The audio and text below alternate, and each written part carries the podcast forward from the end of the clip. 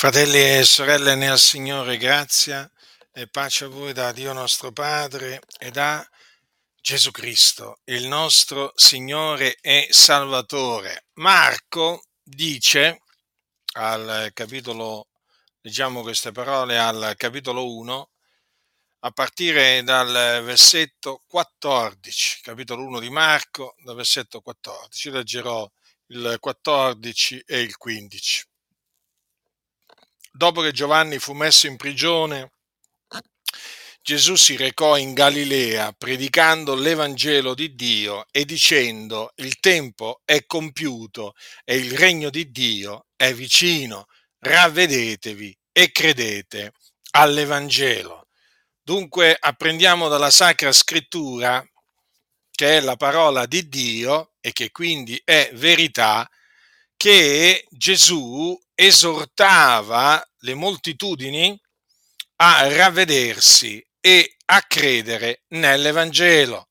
Badate bene, mm, Gesù non dava un consiglio alle, alle persone, mm, non è che eh, gli consigliava di ravvedersi e di credere nell'Evangelo, no, ma gli ordinava di ravvedersi e appunto eh, di credere nell'Evangelo. Questo lo dico perché, come vi ho detto altre volte, molti impostori in seno alle chiese hanno trasformato i comandamenti di Dio in consigli. No, i comandamenti di Dio eh, non sono consigli. Vi faccio un esempio, lo Stato non consiglia ai cittadini di pagare le tasse, lo Stato italiano ordina ai cittadini di pagare le tasse. Non è così? O qualcuno potrebbe venirmi a dire che quello che dà lo Stato italiano ai cittadini è un consiglio. Non credo proprio che sia un consiglio, credo che sia un ordine, un comandamento, diciamo così. Hm? E naturalmente coloro che violano questo comandamento vanno incontro poi a delle, a delle conseguenze, eh? a delle conseguenze perché lo Stato li punisce, no? li sanziona, coloro che si rifiutano di pagare le tasse. Allora, eh, qui c'è appunto un ordine dato da Gesù Cristo, il figlio di Dio, l'unigenito venuto da presso al Padre. Ora Gesù anche queste parole le disse per ordine dell'Iddio e Padre suo. Quindi non è che Gesù disse queste parole di suo, queste parole sono parole di Dio. A tale proposito voglio ricordare, cioè del Padre che lo ha mandato. A tale proposito voglio ricordarvi che Gesù disse, io non ho parlato di mio, ma il Padre che mi ha mandato, mi ha comandato lui quello che debbo dire e di che debbo ragionare. Ed io so che il suo comandamento è vita eterna. Le cose dunque che dico, così le dico come il Padre me le ha dette. Quindi anche queste parole eh, che Gesù diceva, eh, diciamo quando predicava, predicava, ravvedetevi e credete all'Evangelo, sono parole che appunto eh, il Padre gli comandò di dire il Padre, cioè Dio, il creatore di tutte le cose, colui che nella pienezza dei tempi ha mandato Gesù Cristo, il suo figliuolo, per essere il Salvatore del mondo. Quindi queste parole sono parole di Dio, lo ripeto, e sono eh, un comandamento. Gesù quindi, in, con, con l'autorità che aveva, ordinava agli uomini di ravvedersi e credere all'Evangelo. Ebbene, questo eh, ordine è un ordine che ancora oggi deve essere dato alle moltitudini, agli uomini, da parte di coloro che il Dio manda a predicare l'Evangelo. Dunque c'è un ordine a ravvedersi e un ordine a credere all'Evangelo. Cosa significa ravvedersi? Ravvedersi significa cambiare modo di pensare, cambiare mente, cambiare mente, eh? quindi cambiare pensieri. Questo avviene naturalmente abbandonando i pensieri, questo cambiamento di mente avviene abbandonando i pensieri iniqui e vani che albergano nella mente di coloro che sono senza Dio e senza Cristo nel mondo. Quindi quando mh, noi ordiniamo agli uomini ravvedetevi, gli stiamo dicendo cambiate mente, modo di pensare. Ora, che cosa significa credere nell'Evangelo? Perché il comandamento è ravvedetevi e credete all'Evangelo, ripeto, un comandamento che ancora oggi deve essere dato agli uomini, da coloro che predicano l'Evangelo, per volontà di Dio. Cosa significa credere nell'Evangelo? Innanzitutto stabiliamo che cosa è l'Evangelo. Ora, l'Evangelo è la buona novella, la buona novella che Gesù è il Cristo. Leggiamo infatti negli Atti degli Apostoli, all'ultimo versetto del capitolo 5, e ogni giorno nel Tempio e per le case non ristavano di insegnare e di annunziare la buona novella che Gesù è il Cristo. Cioè, la buona, la, buona, la buona, novella, cioè l'Evangelo, consiste nel, eh, nell'annunzio che Gesù di Nazareth è l'unto eh, di Dio. Perché il termine Cristo significa unto. Dio infatti aveva parlato ab antico per bocca dei suoi profeti promettendo di mandare il suo unto che avrebbe Mm, diciamo, eh, portato la redenzione, che avrebbe portato la redenzione, morendo e risuscitando. Ora, questa promessa che Dio fece ab antico, il Dio la mantenne, appunto mandando il suo unto, che è Gesù di Nazareth o Gesù il Nazareno. Quindi l'Evangelo è la buona novella che Gesù è il Cristo, che è morto per i nostri peccati, secondo le scritture. Secondo le scritture perché? Perché il profeta eh, Isaia aveva, aveva detto aveva detto queste parole dell'unto, dell'unto di Dio, egli è stato trafitto a motivo delle nostre trasgressioni, fiaccato a motivo delle nostre iniquità. Ecco perché, appunto, eh, l'Evangelo dice che Cristo è morto per i nostri peccati, secondo le scritture. Poi l'Evangelo dice che eh, Cristo fu seppellito. Poi l'Evangelo dice che risuscitò il terzo giorno, secondo le scritture.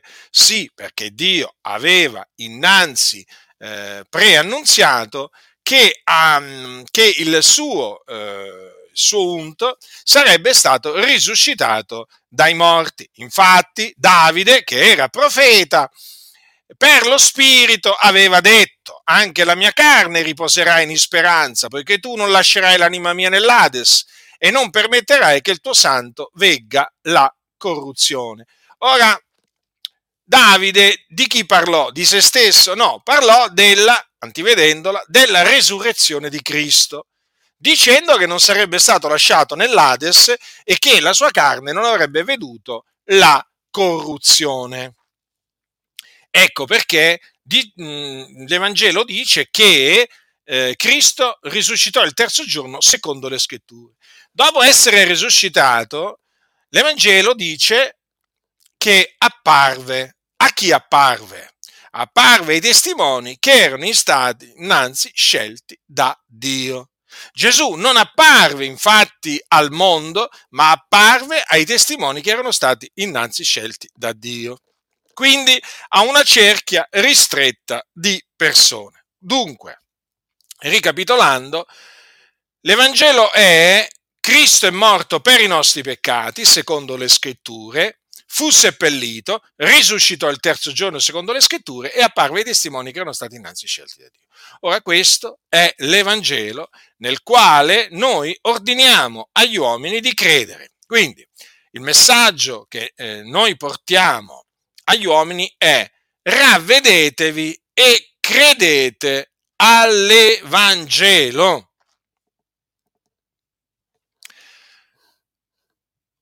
Ora, siccome che questo è il messaggio che eh, portò eh, alle, alle, agli uomini eh, Gesù e che anche gli apostoli poi, dopo Gesù, trasmisero agli uomini, è chiaro che dobbiamo condannare qualsiasi messaggio sostitutivo, tipo Gesù vi ama. Avete presente quelli che vanno nei paesi eh, dicono di andare a evangelizzare, si presentano dicendo abbiamo un messaggio per voi, una lieta notizia, bu- vi annunziamo la buona novella che Gesù vi ama. No, non è questa la buona novella, sappiatelo, rigettatela, questa cosiddetta buona novella o per esempio vanno ad annunziare, vi annunziamo la buona novella che Dio è interessato a voi, ai vostri problemi, è interessato a risolvere i vostri, i vostri problemi e quelli delle vostre famiglie. Anche questo non è la buona novella.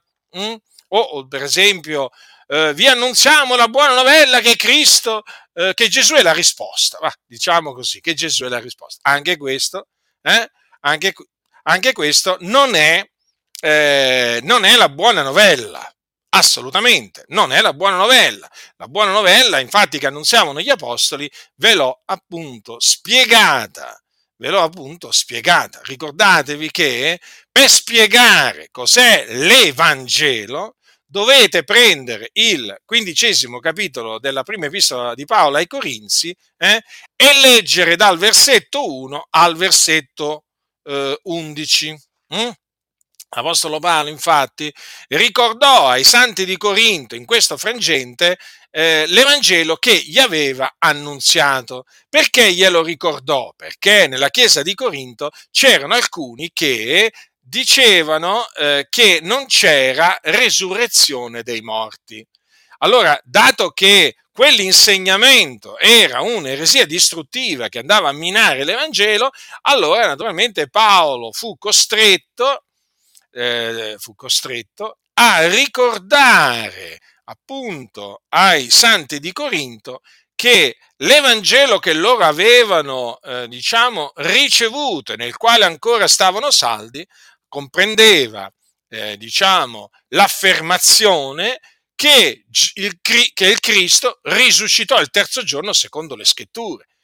Vedete che alla fine poi anche questa eresia distruttiva che veniva eh, portata avanti da alcuni nella chiesa di Corinto, praticamente il Signore la convertì in, in bene, perché da quello che poi eh, ha scritto l'apostolo, l'apostolo, Paolo, chiaramente noi ne traiamo un enorme beneficio e questa è la sapienza di Dio, questo è il modo, il modo di operare di Dio. Ancora oggi, quando, quando sorge qualcuno che insegna un'eresia distruttiva, succede che il Signore converte il tutto, il tutto in bene, perché fa sì che i ministri di Dio si levano in favore della verità contro la menzogna insegnata appunto da Tizio Caio Sempronio e da quella confutazione poi la Chiesa ne riceve edificazione e riceve forza. Questo l'abbiamo visto, lo abbiamo visto noi nel corso degli anni, eh, diciamo, a più, a più riprese. Dunque, c'è un ordine che appunto Gesù dava, ravvedetevi e credete all'Evangelo. Mm? E questo ordine veniva dato anche dagli apostoli. Eh? Veniva dato anche dagli apostoli. Prendiamo per esempio, eh, prendiamo per esempio l'apostolo Paolo, l'apostolo è dottore e dottore dei gentili. Lui disse praticamente agli anziani della chiesa di Efeso, disse queste parole, disse queste parole, eh, allora, Mm, disse, voi sapete in quale maniera dal primo giorno che entrai nell'Asia io mi sono sempre comportato con voi, servendo al Signore con ogni umiltà e con lacrime fra le prove venutemi dalle insidie dei giudei, come io non mi sono tratto dal, indietro dall'annunziarvi dall'insegnarvi in pubblico e per le case cosa alcuna di quelle che vi fossero utili, scongiurando giudei e greci a ravvedersi dinanzi a Dio e a credere nel Signore nostro Gesù Cristo. Vedete dunque qual era il messaggio dell'Apostolo Paolo? L'Apostolo Paolo, quindi un uomo inviato dal Signore a predicare, a predicare la buona novella che Gesù è il Cristo. Lui scongiurava giudei e greci, quindi non solo i giudei, ma anche i greci, quindi i gentili, a ravvedersi dinanzi a Dio e a credere nel Signore nostro Gesù Cristo. Quindi guardatevi da tutti coloro che dicono che oggi il ravvedimento non deve essere, eh, diciamo, predicato agli uomini, sono dei, coloro che dicono queste cose sono dei bugiardi, mm? sono dei, dei bugiardi, eh, Ehm, dei bugiardi che mentono contro la verità e questo lo fanno per non essere perseguitati, lo fanno per piacere agli uomini, perché vedete, agli uomini senza Dio e senza Cristo. Dà fastidio, tremendamente fastidio, sentirsi ordinare, ravve, eh, diciamo, eh, eh, di eh, ravvedersi, perché loro capiscono che eh, quell'ordine implica un cambiamento di modo di pensare. E siccome che l'uomo per natura è figliolo di ira e serve il peccato, prende piacere nel peccato, eh, prende piacere nel avere pensieri malvagi, è normale che quell'ordine gli dia fastidio.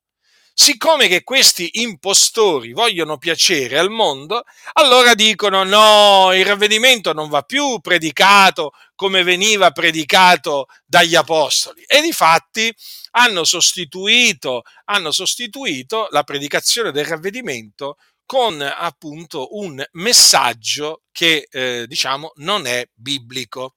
Quindi state molto attenti eh, fratelli nel Signore, perché nella Chiesa, nella Chiesa si è infiltrato di tutto. Si sono infiltrati, io lo, lo, vado, lo vado continuamente mm, dicendo, si sono infiltrati massoni, si sono infiltrati gnostici, stregoni, spiritisti, eh, persone che praticano, praticano mm, l'indovinare, no? l'arte della divinazione, nell'indovinare, eh, gente che legge i tarocchi, gente che legge i tarocchi, eh, gente che pratica mm, le arti orientali, eh? pra- sono pieni di pratiche orientali. C'è veramente di tutto e potrei, e potrei proseguire. Eh? Chie- allora le chiese sono diventate, de- le, ah, le, chiese, le denominazioni sono diventate dei contenitori, dei contenitori dove si trova di tutto. Certo, ci sono anche coloro che sono da Dio. Sono in piccolo numero, ma ci sono. Però io vi metto in guardia perché in queste denominazioni è entrato veramente, sono entrati i servizi segreti. Sono entrati i servizi segreti. Qualcuno quando sente parlare in questi termini pensa, pensa che io stia vaneggiando, che io sia fuori di sé. Ma Frank Gigliotti, Frank Giotti, parliamo brevemente di Frank Giotti. Frank Giotti mh, era un massone ed un agente prima dell'OSS e poi della CIA. E Gigliotti, Frank Gigliotti, potente massone di allora, era amico, fraterno del primo presidente delle Assemblee di Dio in Italia. Cioè, avete capito? Avete capito? E Frank Gigliotti eh, era così potente che fu lui a, diciamo, raccomandare eh, Licio Gelli, che poi appunto sarebbe diventato il capo della loggia segreta P2 o della loggia coperta P2, che raccomandò eh, Licio Gelli appunto affinché entrasse nella massoneria in Italia, eh? nel grande Oriente d'Italia. Avete capito? E anche, diciamo, eh, diciamo il percorso, la carriera di Gelli, diciamo, nella massoneria, fu, eh, diciamo, um, diciamo, fu invogliata da, da Frank Gigliotti. Cioè, avete capito chi era Frank Gigliotti? Eh? O forse ancora nelle Adi non hanno, non hanno idea di chi fosse eh, Frank Gigliotti? Informatevi, studiatevi, studiate, a voi che fate parte delle Adi. Eh? Il mio libro è uscito nel 2012. Comunque, diciamo, di, di, strada, di, strada, ne ha fatta, diciamo, di tempo ne è passato, però è sempre, è sempre, diciamo, di attualità quello che ho scritto, perché comunque sia Frank Gigliotti, Frank Bruno Gigliotti, calabrese, potente massone, eh, eh, diciamo, eh, fa parte, è parte integrante della storia delle assemblee di Dio in, in Italia. Allora, però, giusto per farvi di, per, per dirvi che nelle denominazioni è entrato di tutto. E Frank Gigliotti, eh, diciamo, sposò la causa, la causa delle Adi, eh, badate bene, la sposò nel dopo, nel dopoguerra, quindi non è che fu un personaggio, diciamo, di secondo ordine, no, no, Frank Gigliotti fu un personaggio di primo ordine, e quello che, lui, quello che lui fece fu molto importante per le assemblee di Dio in Italia, come, come anche fu molto importante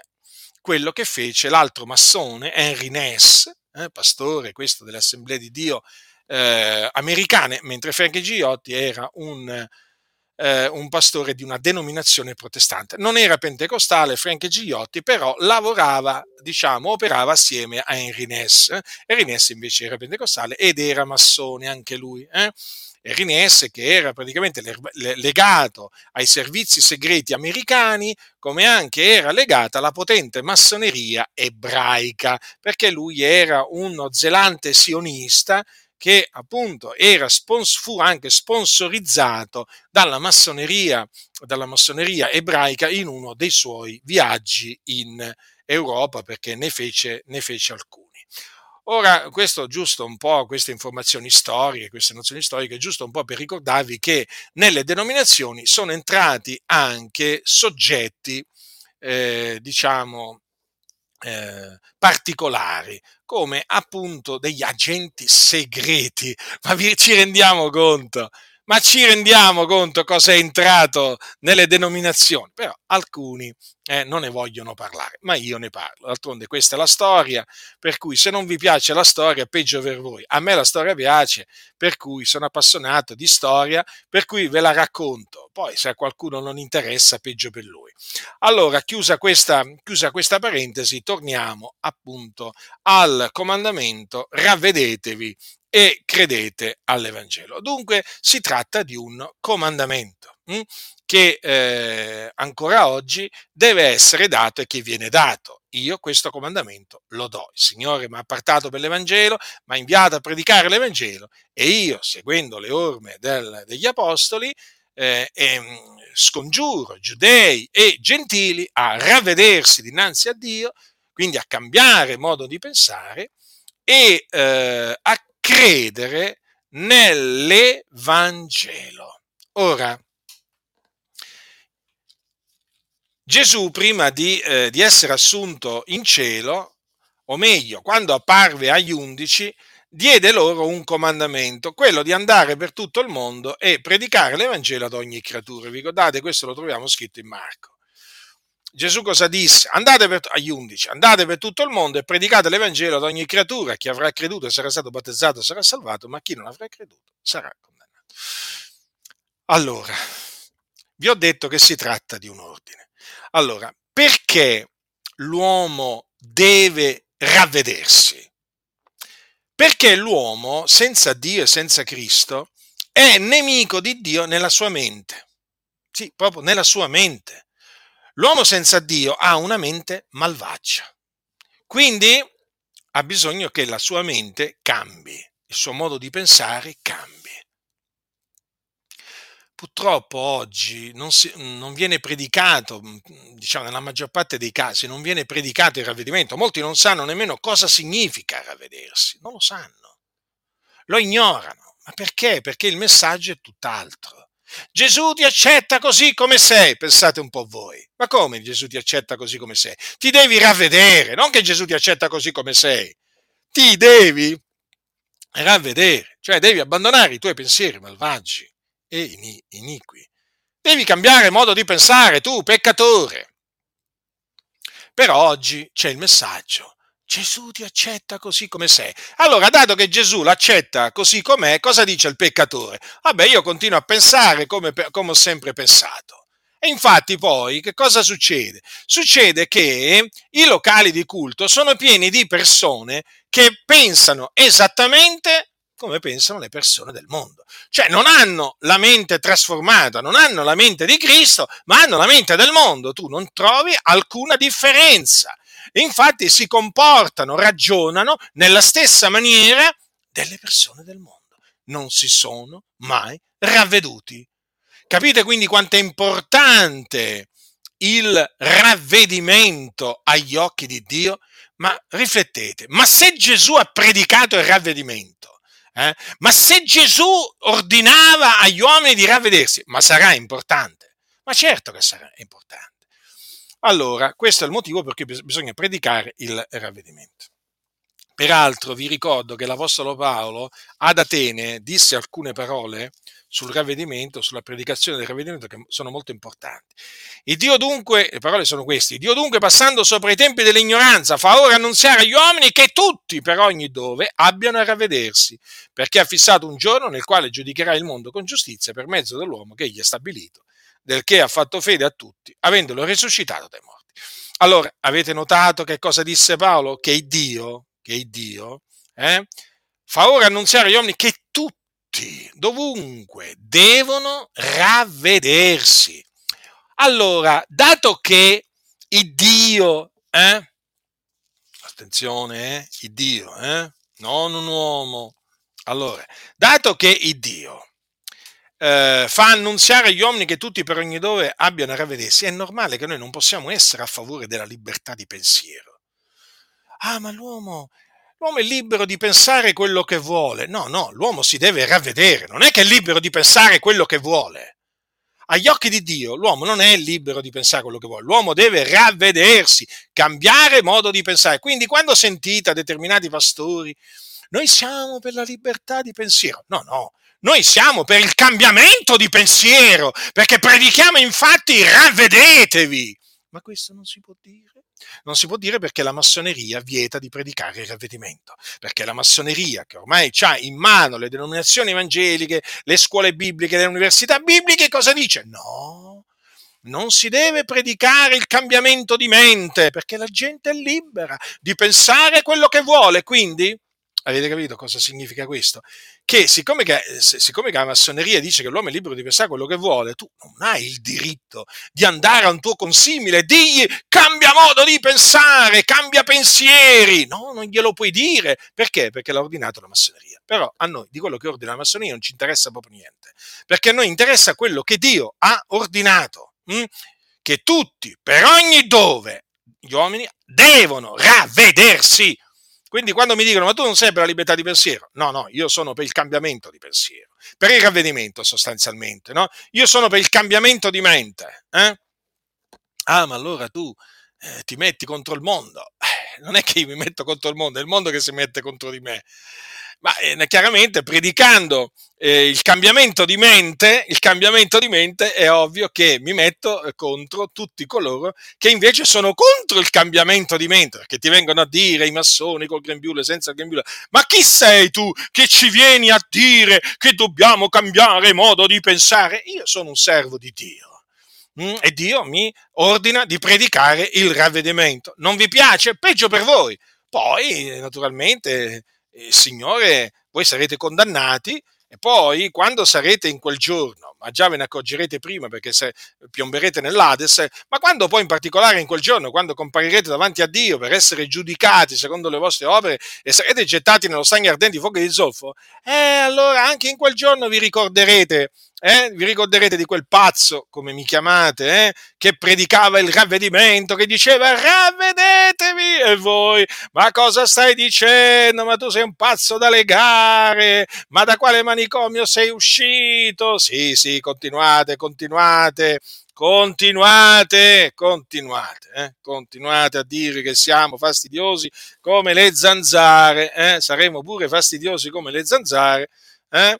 Ma noi eh, effettivamente siamo fastidiosi, siamo fastidiosi a quelli, a quelli che praticamente eh, predicano contro il ravvedimento e predicano contro, contro l'Evangelo. Uh, quanto siamo fastidiosi, gli diamo fastidio. Come la luce dà fastidio alle tenebre, così noi diamo fastidio a questi. Comunque, la luce vince sempre sulle tenebre e quindi noi ringraziamo il Dio perché ci conduce sempre in trionfo in Cristo Gesù. Quindi a tutti gli uomini va annunziato che si devono ravvedere. Quindi il ravvedimento va predicato pure ai massoni. Eh? Va predicato pure ai massoni, sì, sì, ai paladini del diciamo, della cosiddetta libertà di pensiero. E quando lo annunziate ai massoni, vi fate i massoni nemici, eh? vi fate i massoni nemici perché vi cominciano a etichettare come presuntuosi, arroganti, eh, fondamentalisti e così via e così via, no? perché sapete, quelli, quelli ci tengono alla libertà, eh? la libertà secondo la carne naturalmente. E allora, il ravvedimento è di fondamentale importanza, come anche di fondamentale importanza appunto credere nell'Evangelo. Ma perché? Credere nell'Evangelo. Cioè, ma proprio nell'Evangelo. Eh sì, proprio nell'Evangelo. Perché? Perché l'Evangelo è potenza di Dio per la salvezza d'ogni credente, del giudeo prima e poi del greco poiché in esso la giustizia di Dio è rivelata da fede a fede, secondo che è scritto, ma il giusto vivrà per fede. Capite dunque quanto è importante credere nell'Evangelo?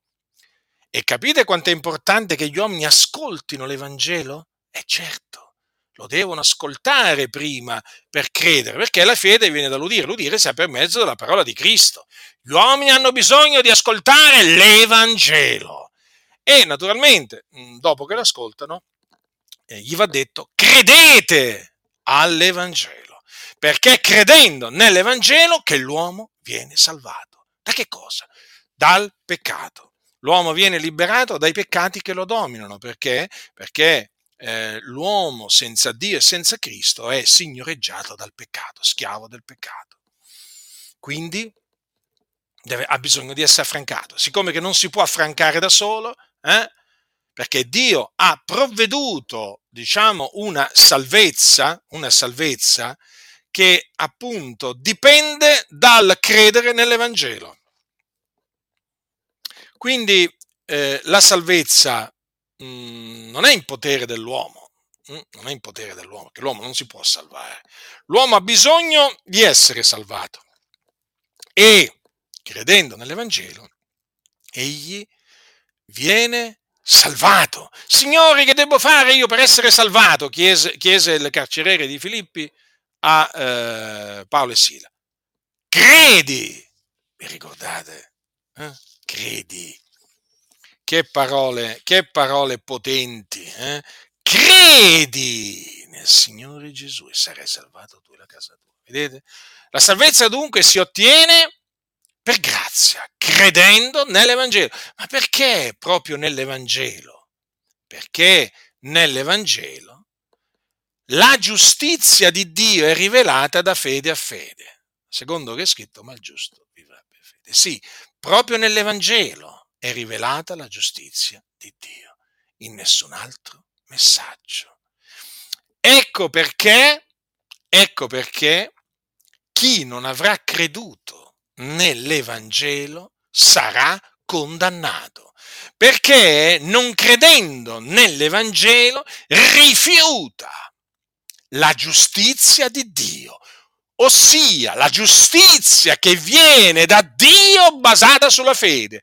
Cioè sostanzialmente l'uomo quando rifiuta di credere nell'Evangelo dice io voglio, perché questo è implicito, voglio rimanere un peccatore, voglio rimanere con l'ira di Dio sul, sul mio... È come se dicesse questo. Voglio rimanere un nemico di Dio. quindi voglio che l'ira di Dio rimanga sopra di me, voglio rimanere sulla via della perdizione. Cioè, sostanzialmente è come se dicesse io voglio andare all'inferno, perché appunto eh, chi non avrà creduto nell'Evangelo, quando muore andrà all'inferno, sì sì, perché l'inferno esiste. L'inferno è un luogo di tormento dove scendono le anime di coloro che muoiono nei loro peccati. E chi sono coloro che muoiono nei loro peccati? Coloro appunto che non hanno creduto nell'Evangelo.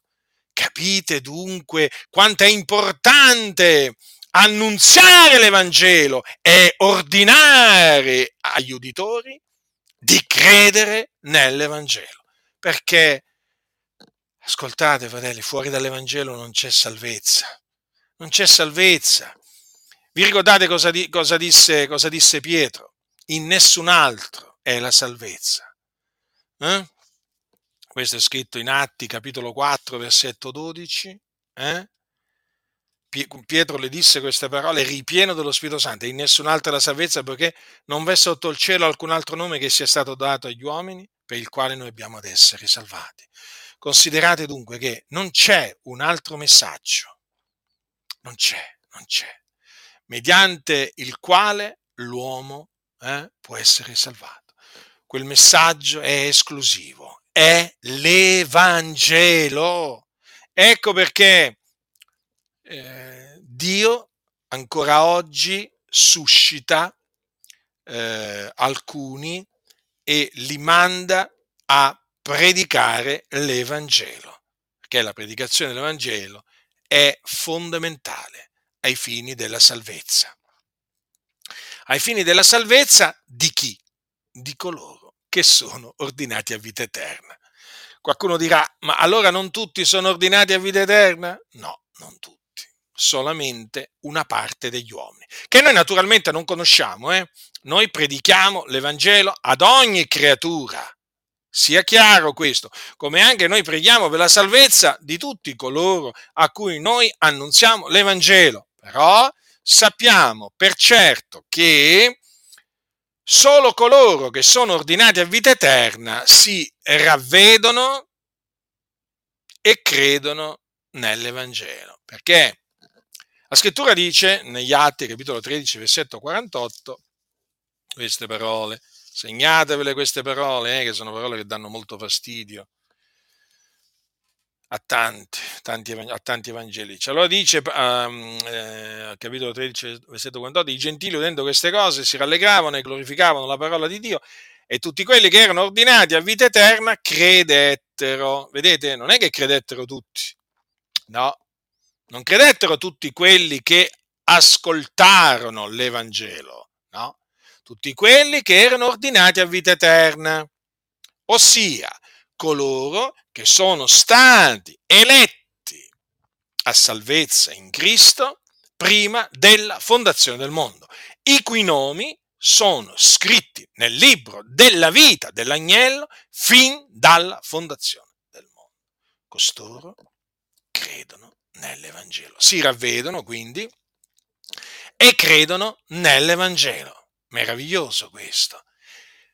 Questo perché il Dio gli dà di ravvedersi, cioè gli dona il ravvedimento, essendo che il Dio ha innanzi determinato che loro, eh, diciamo, devono essere salvati, il Dio gli dà il, eh, il ravvedimento. Vi ricordate, vi ricordate cosa dissero eh, a, a, Pietro, dopo che Pietro raccontò come il Signore aveva, lo aveva mandato eh, dai gentili no? a Cesarea, mh? Mm, a Cesarea, e dove aveva predicato eh, l'Evangelo, e appunto ehm, i gentili, Cornelio e quelli di casa sua avevano creduto, eh, si erano ravveduti, avevano creduto.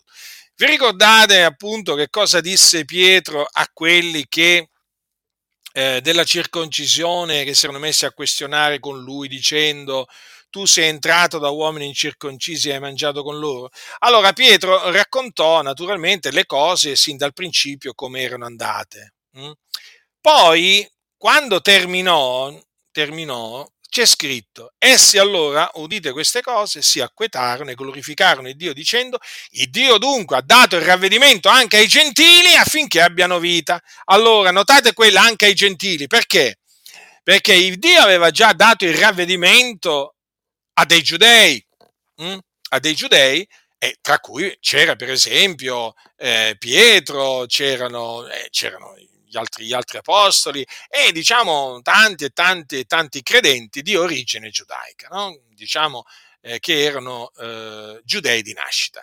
Ma badate bene che con Cornelio, e, con Cornelio e quelli di casa sua, appunto il ravvedimento, il Dio adesso lo, dà anche, lo ha dato anche ai gentili, cioè a quelli che non sono giudei di nascita. Cosa dissero dunque? Dio dunque ha dato il ravvedimento anche ai gentili affinché abbiano vita. Allora chi dà il ravvedimento? Lo dai Dio. L'uomo quindi, l'uomo, cioè colui che è ordinato a vita eterna, e eh, badate bene che Cornelio e i suoi erano ordinati a vita eterna perché?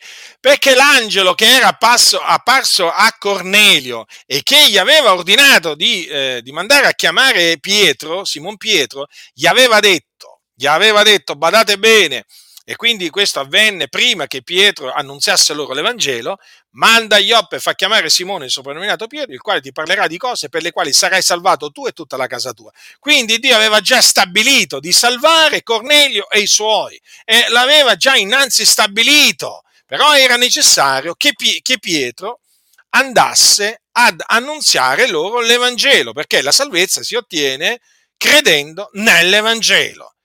Quindi erano ordinati a vita eterna Cornelio e i suoi, meraviglioso questo, no? questo ci fa capire che quando qualcuno è ordinato a vita eterna, lui otterrà il ravvedimento e Dio gli darà anche di credere nell'Evangelo per essere salvato, perché Dio lo ha ordinato a vita eterna. E dunque, il Dio dunque ha dato il ravvedimento anche ai gentili affinché abbiano vita. Meraviglioso questo, fratelli del Signore, è meraviglioso. Quando si legge veramente la maniera in cui il Signore salvò Cornelio e i suoi, ci si rende conto veramente che il Dio dà a coloro che sono ordinati a vita eterna, che Dio quindi ha deciso di eh, salvare, che ha eletto a salvezza, il Dio gli dà il ravvedimento, gli dà di ravvedersi e di credere nell'Evangelo. Infatti, Cornelio e i suoi credettero nell'Evangelo e furono salvati salvati.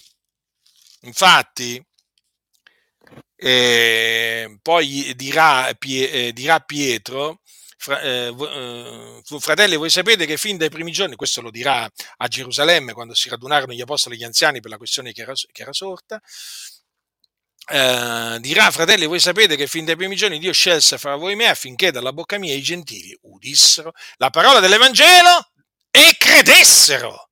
Vedete? Il Dio dunque aveva scelto eh, a salvezza, eletto a salvezza Cornelio e suoi e, e scelse, eh, diciamo, Pietro affinché, diciamo, eh, que, quegli uomini e anche quelle donne ordinate a vita eterna eh, ascoltassero dalla sua bocca l'Evangelo. Eh? Per credere in esso ed essere salvati mediante l'Evangelo, quindi per grazia. Meraviglioso piano di Dio. Quanto è meraviglioso il Dio. Mm? Dio compie cose meravigliose. Le opere di Dio sono opere meravigliose e come dice il salmista, tu mi hai rallegrato col tuo operare. Noi noi veramente ci rallegriamo quando vediamo il Dio operare e qui appunto si vede che veramente come il Signore operò per la salvezza di Cornelio e i suoi, no? di, quei, di quei gentili. Ora, a tale proposito, a tale proposito voglio farvi, voglio farvi eh, adesso eh, sapere un'altra cosa. Allora, il Dio dà il ravvedimento, ma il Dio dà anche di credere, non è che Dio dà solo il ravvedimento. Dio dà anche di credere. Infatti, che è così, è confermato da quello che l'Apostolo Paolo dice ai santi, ai santi eh, di Filippi. No? Filippi, voi sapete, che era una città della Macedonia, come lo era anche eh, Tessalonica, dove peraltro eh, questa regione eh, ehm, eh, l'Apostolo Paolo fu chiamato e i suoi collaboratori furono chiamati a predicare l'Evangelo mediante una visione che ebbe Paolo eh, di notte a Troas. Allora, cosa dice l'Apostolo Paolo ai santi di Filippi? A voi è stato dato rispetto a Cristo non soltanto di credere in Lui, ma anche di soffrire per Lui. Allora, ascoltate. Quindi Paolo qua sta dicendo che eh, i filippesi avevano creduto in Cristo perché, eh, perché gli era stato dato di credere in Cristo. Eh? E vi ricordate, eh, vi ricordate una, una, diciamo, di quelle persone che a Filippi eh, credette nell'Evangelo annunziato da Paolo fu Lidia. Mm, fu Lidia. Infatti cosa c'è scritto al capitolo 16? Eh?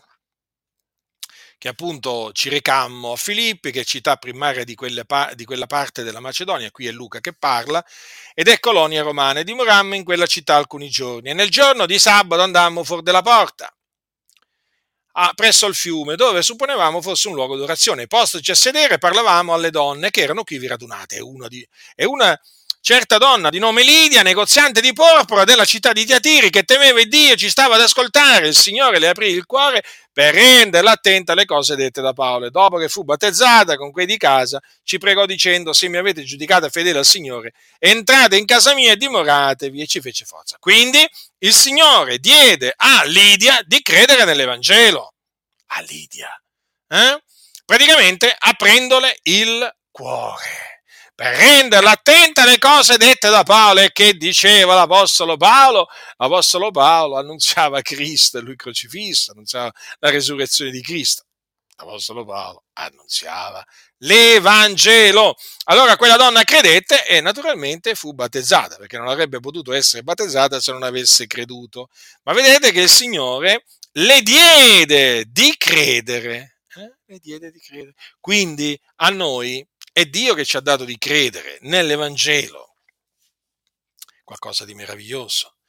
Dio dunque ci ha dato di ravvederci e di credere nell'Evangelo, affinché noi fossimo salvati, in quanto Egli ci ha eletti a salvezza prima della fondazione del mondo.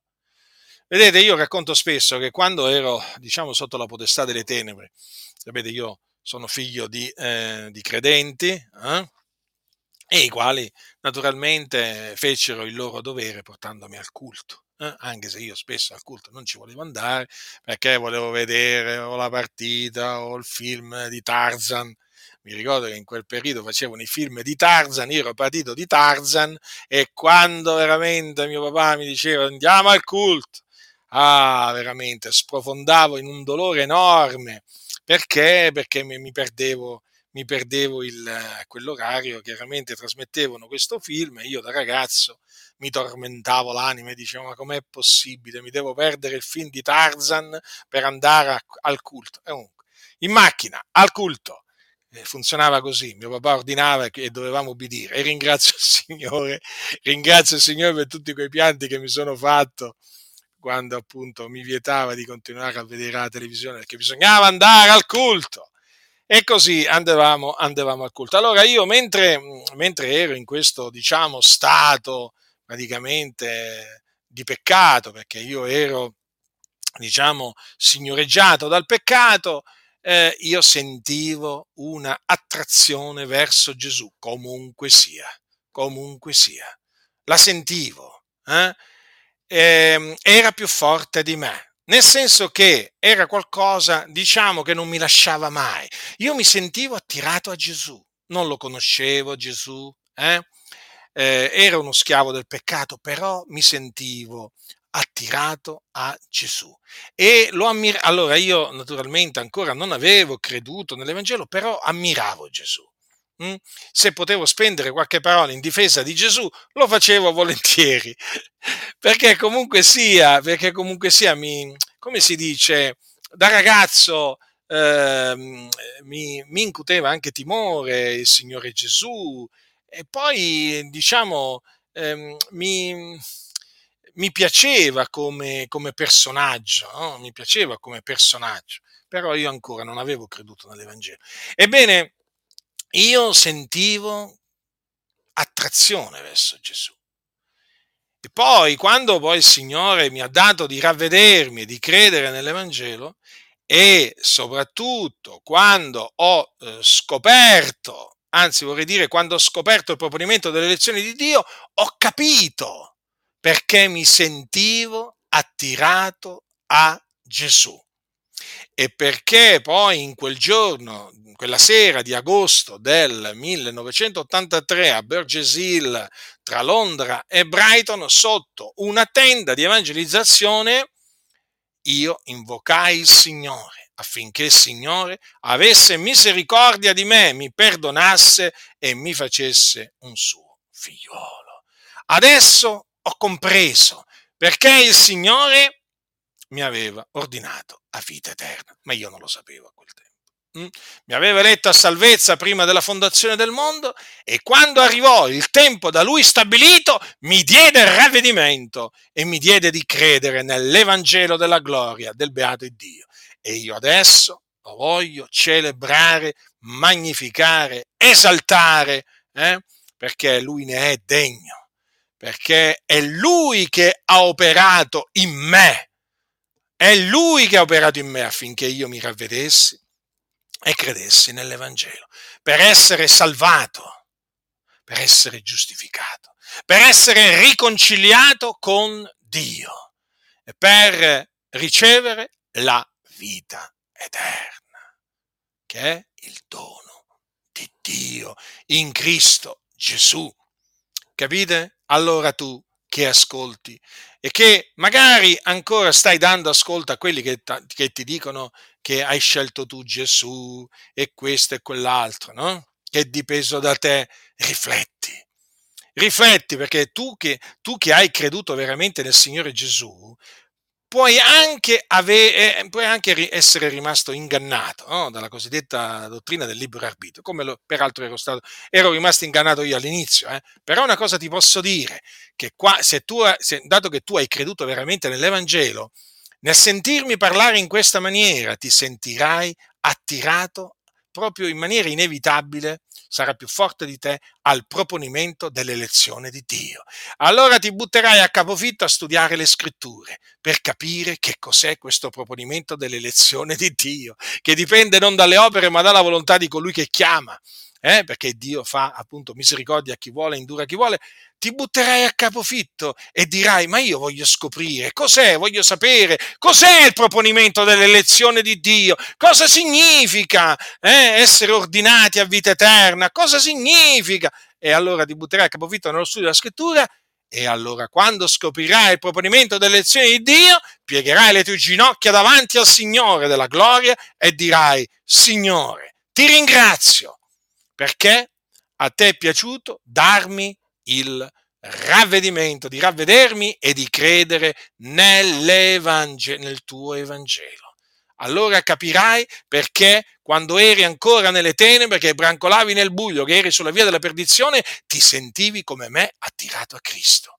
Allora capirai perché quando hai sentito parlare di Gesù, eh, tu ti sentivi comunque sia attirato a Gesù. Anche magari se in un primo momento hai resistito, anche se in un primo momento hai detto ma questi sono matti, questi sono pazzi, ma di che parlano, ma che vogliono, anche se magari in un primo momento hai detto queste parole, però il Signore ha operato in te per darti il ravvedimento e eh, di credere nell'Evangelo. Eh? Perché?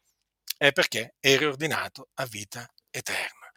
Quindi questa mia predicazione ha lo scopo di dare gloria a Dio. Hm? Di dare gloria a Dio. D'altronde dobbiamo fare qualsiasi cosa alla gloria di Dio. Anche la predicazione deve essere compiuta da chi è stato mandato a predicare per la gloria di Dio. Io voglio che il Signore sia glorificato nella Chiesa, nella sua Chiesa, che è appunto la sua casa, colonna e base della verità. Voglio che sia glorificato il Dio per l'opera sua che ha compiuto in ognuno dei suoi. Eh? Questa grande opera il Dio ci ha dato di ravvederci e ci ha dato di credere nel suo Evangelo, eh? nel suo Evangelo affinché noi fossimo salvati. Salvati siamo, fratelli nel Signore, eh? per l'Evangelo. Mm? E quindi per grazia. Infatti l'Evangelo è l'Evangelo della grazia. Non abbiamo nulla di che vantarci davanti a Dio, siamo salvati mediante l'Evangelo, per la sua grazia meravigliosa. Grazia. Eh? C'è un bel cantico, appunto, Amazing Grace, eh, che a me piace. Eh? È, un, è, un, cantico americano, un cantico cantato in inglese. Hm? Ed è bello perché appunto il titolo già dice tutto. Meravigliosa grazia. E dunque eh, quando, eh, quando si esalta la grazia di Dio, si esalta appunto Dio, perché l'Iddio è l'Iddio di ogni grazia. Pensate, il Dio ci ha dato di ravvederci e di credere nell'Evangelo perché ha voluto farci grazia. È dipeso da Lui. Il Dio disse infatti a Mosè farò grazia a chi vorrà far grazia, avrò pietà di chi vorrà aver pietà. E noi diciamo, oggi, oggi che conosciamo il proponimento dell'elezione di Dio, diciamo tutti assieme, Signore Dio, ti ringraziamo perché tu hai voluto farci grazia. Tu hai voluto avere pietà di noi. È dipeso da te. Se noi oggi siamo in Cristo, se noi oggi siamo salvati sulla via della salvezza, se siamo su quella via che mena nel regno dei cieli, eh? e mentre prima eravamo sulla via eh, che va all'inferno, lo dobbiamo a te, Signore, a te, solo a te, alla tua grazia. Eh? Veramente Dio ha voluto darci questo favore immeritato, concederci questo favore, ehm, diciamo, immeritato. Cioè, il Signore, fratelli, ci ha voluto salvare. Eh? Meritevamo di essere salvati? Ma che? Noi meritevamo di andare all'inferno, come tutti gli altri. Eh? Però il Signore, vedete, è piaciuto di salvarci. Io ricordo ancora qualche settimana prima che il Signore mi salvasse in Inghilterra, agosto, eh, nell'agosto 1993 il Signore mi salvò. Ebbene, qualche settimana prima, mentre mi trovavo appunto con degli amici in una, in una fonte d'acqua in, nel Ticino, beh, io vidi la morte a faccia a faccia. Sì, stavo per morire, ma il Signore, appunto, impedì che io morissi, infatti fece sì che io fossi salvato, tirato fuori dall'acqua, eh? Perché? Per i miei meriti? No, perché Dio mi aveva ordinato a vita eterna, io non lo sapevo e infatti poco tempo dopo il Signore mi salvò. Impedì che io andassi all'inferno, eh? ma perché il Signore aveva stabilito di salvarmi. Quindi, fratelli, bisogna prega- predicare l'Evangelo ad ogni creatura, eh, naturalmente assieme al ravvedimento, bisogna pregare per tutti gli uomini affinché il Signore li salvi, però sappiate che il Dio eh, dà di ravvedersi e di credere nell'Evangelo solo a coloro che sono ordinati a vita eterna. Questo è quello che dice la Sacra Scrittura. Noi naturalmente non ci permettiamo di dire alcunché contro Dio, come fanno alcuni, ma allora Dio è ingiusto a riguardi personali. No, no, Dio non è che ha riguardi personali, il Dio fa quello che vuole. E noi naturalmente lo ringraziamo, lo celebriamo. Allora qualcuno dirà, ma allora gli altri, gli altri se andranno in perdizione. D'altronde dipende dal Signore. Vi ricordo che il credere dipende dal Signore. Quando il figliolo, il figliolo, il figliolo di Dio era sulla terra, sapete che c'è scritto? Eh? Concludo con questo, eh, dice che sebbene avesse fatto tanti miracoli in loro presenza, pure non credevano in lui, affinché si adempisse la parola detta dal profeta Isaia, Signore, chi ha creduto a quello che ci è stato predicato e a chi è stato rivelato il braccio del Signore? Perciò non potevano credere, per la ragione detta ancora da Isaia. Egli ha ciecato gli occhi loro, ha indurato il loro cuore, affinché non vengano con gli occhi, non intendano col cuore, non si convertano e io non li sa.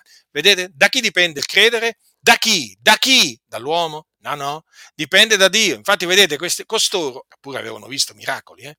miracoli avevano visti, compiuti da Gesù, avevano visto Gesù fare miracoli davanti a loro, eppure non avevano creduto in lui. Eh? Non avevano creduto che lui era il Cristo. Ma come mai? Perché? Perché non, non potevano credere. Non potevano credere perché Dio aveva accecato gli occhi loro, aveva indurato il loro cuore affinché non si convertissero. E ancora oggi è così. D'altronde, dice la scrittura, il Dio indura chi vuole. Ringraziamo dunque il Signore per avere voluto farci grazia. Mm? Noi l'abbiamo visto. Il Dio ci ha dato di ravvederci e di credere nell'Evangelo. Stiamo saldi nell'Evangelo, fratelli del Signore, fino alla fine.